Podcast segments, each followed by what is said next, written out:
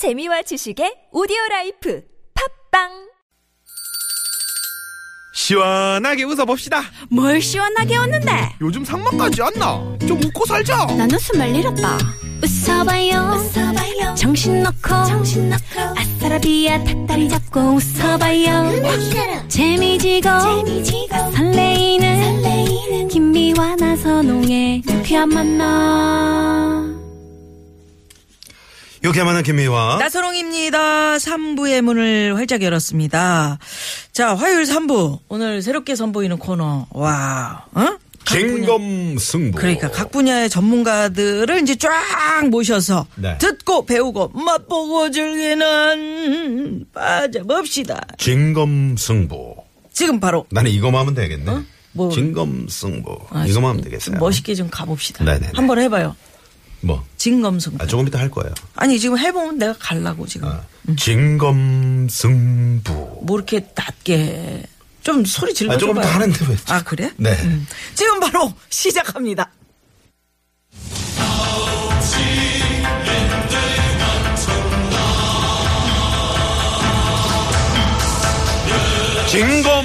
진검승부.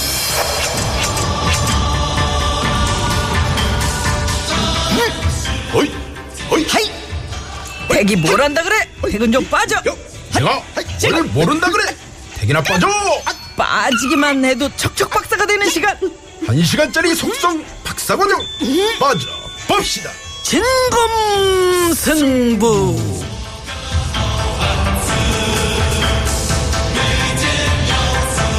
자, 김미아나 도롱의 유쾌한 만남이 본 프로그램 개편을 맞아서 야무지게 야심차게 준비한 새 코너 빠져봅시다. 진검승부. 네. 대낮의 배꼽 절도범 유쾌한 만남입니다. 이 시간만큼은 좀 우리가 아, 품격 있게 네. 에? 교양이 좀 잘잘 흘러넘치게 세 단장 해봤습니다. 아우 넘치네요. 아유 잘잘 아유, 지금 네, 흘러내. 네, 아유 네, 좀 네. 닦아주세요. 네네. 잘잘. 아무튼 단어 선택하는 품격만 봐도 어느 정도 교양 있는 코너일지 아, 너무 기대가 돼서 말이죠. 예. 불안한 지경입니다. 불안해하지 마십시오. 아까 우리 했지 않습니까? 네. 살다 보면은 여러분 궁금한 얘기 알아두면 어디 가서 잘난 척하기 참 좋은 얘기들 각 분야의 전문가 여러분들을 쫙 모셔가지고 듣고 배우고 맛보고 네. 즐겨보겠습니다. 한마디로 이제 전문가 직강 같은 그런 거군요. 맞습니다. 네네. 요거 한 시간 알차게 들어놓으시면 어디 가서 야 너 그거 그거 알아?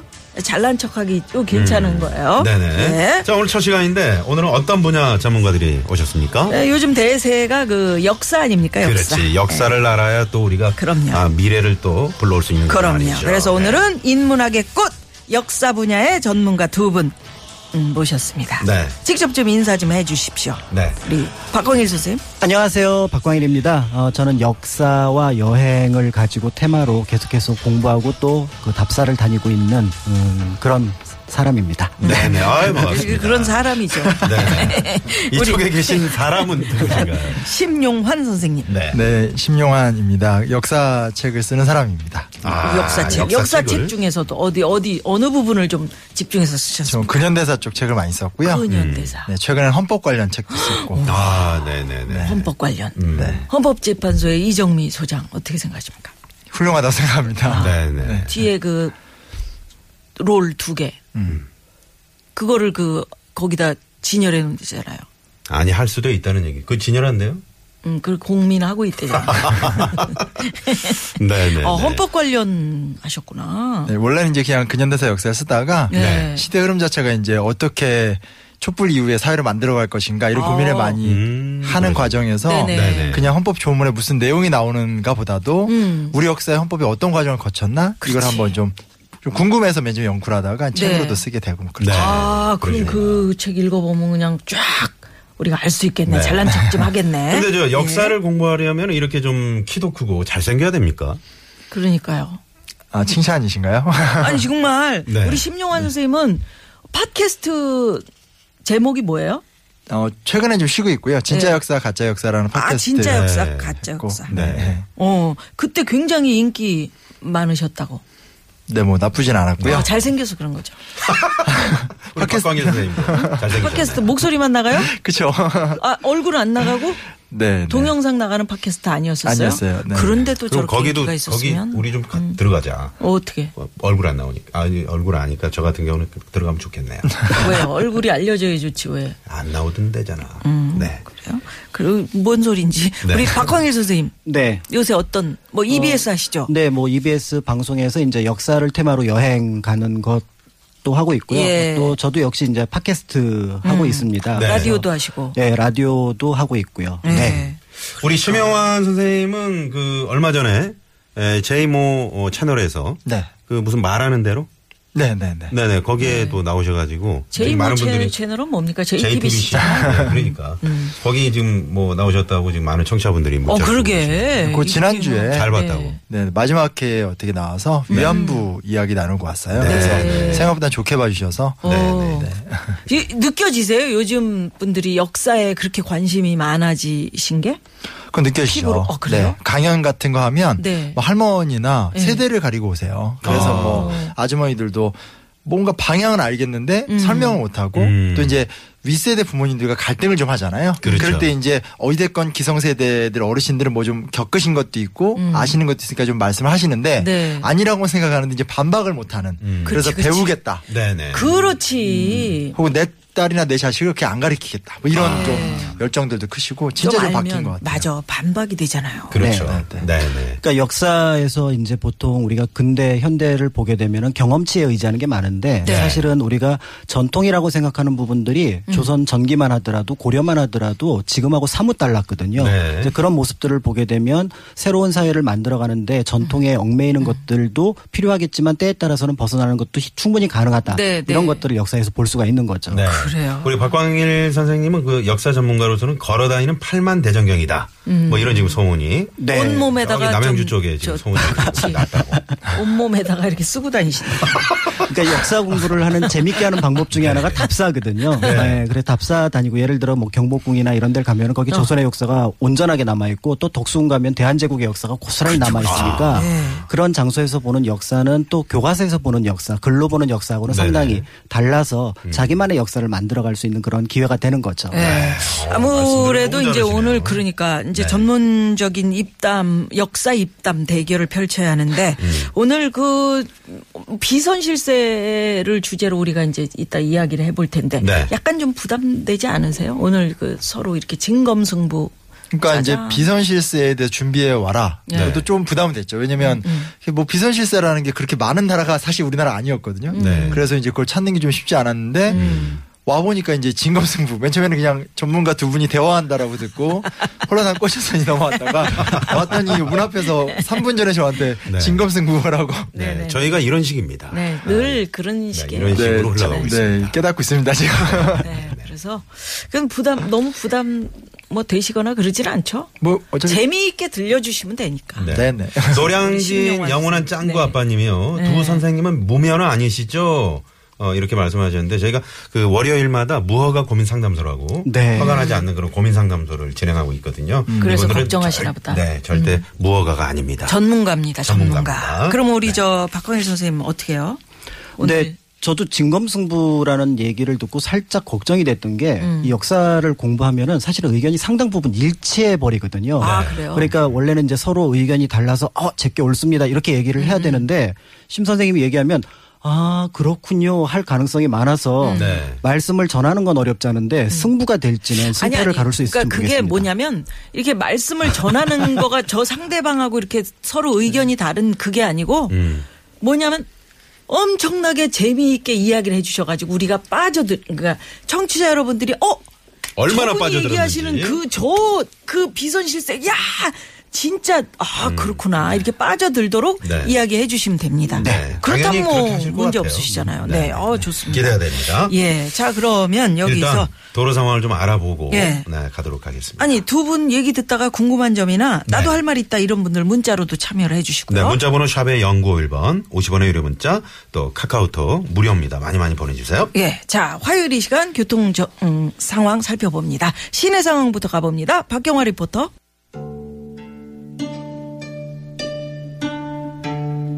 오랜 옛날 어느 나라에 속도 없이 귀만 얇은 임금이 살고 있었습니다 그려 특히 후국인 파빈 김씨 앞에서는 그 팔랑귀가 더욱더 팔랑거렸답니다 여봐라. 걔 아무도 없느냐?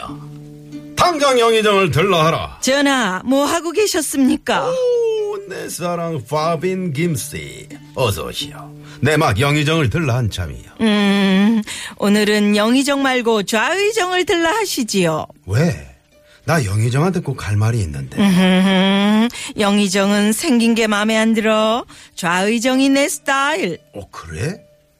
그럼 좌의정을 들러 하라. 그런데 전하, 백성들에게 구휼미를 돌릴 계획이라던데 사실이옵니까? 그로써 요즘 흉년이 들어 배를 꼽는 백성들이 많다 하여.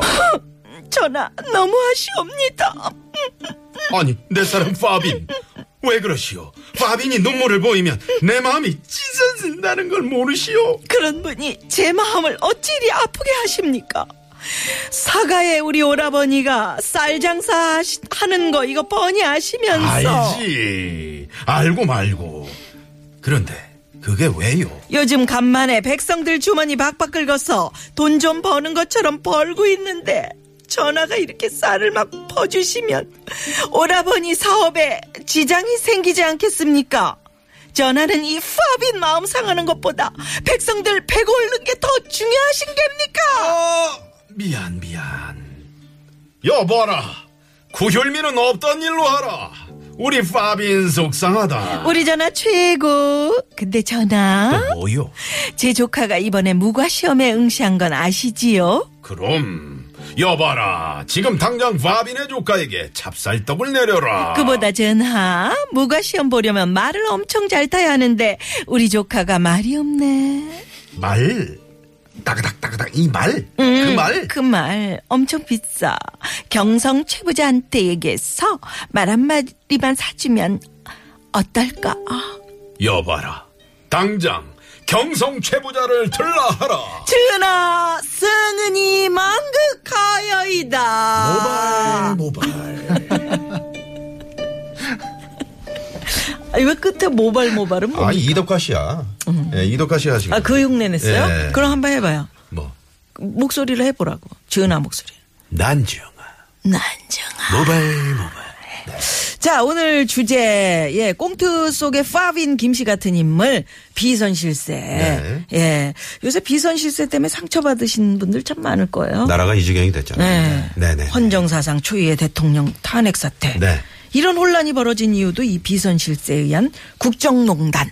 그 핵심 아니겠습니까? 네. 그래서 오늘은 역사 속 아, 비선실세에 대한 얘기를 들어보려고 합니다. 네. 청취자 여러분들이 지금부터 청취자 평가단이 되셔서 두 분 선생님이 들려주시는 이야기, 요 냉엄한 평가를 내려주시기 바랍니다. 네, 어떤 선생님의 이야기가 더 귀에 쏙쏙 들어오는지, 음, 귀에 쏙쏙 게 흥미진진한지 샵의 0951번 50원의 유료 문자 또 카카오톡 무료입니다. 많이 많이 보내주세요. 그러면 두 분 선생님, 뭐 이런 저 비선 실세, 뭐 국정농단 사태, 요즘의 일만은 아닐 것 같은데 네. 어떻습니까? 먼저 역사 박광일 속- 선생님. 네네. 네, 그 비선 실세에 대한 내용을 찾아오는 게 생각보다 어려웠습니다. 아. 어 그래요? 네, 일단 이 비선 실세라는 말 자체가 요- 그러니까 조금 그 속담으로 바꾸자면 호가호위거든요. 호가호위. 네, 그러니까 호랑이를 이제 앞에 세우고 여우가, 같아요. 여우가 이제, 이제 뒤에서 이제 뭔가를 하는 건데 네. 어 예를 들어서 이제 조- 비선하면은 제일 먼저 떠올리는 게 지금 꽁태도 나왔던 후궁이라든지 또는 왕비를 생각하는데 네. 사실은 이 사람들은 전부 다 품계가 있거나 정무적인 역할을 하는 존재들입니다. 아. 그러니까 예를 들어 수렴청정도 비선이라고 볼 수가 없는 거죠. 아. 그래서 조선이라고 하는 나라는 실제로 이 비선에 대한 감시를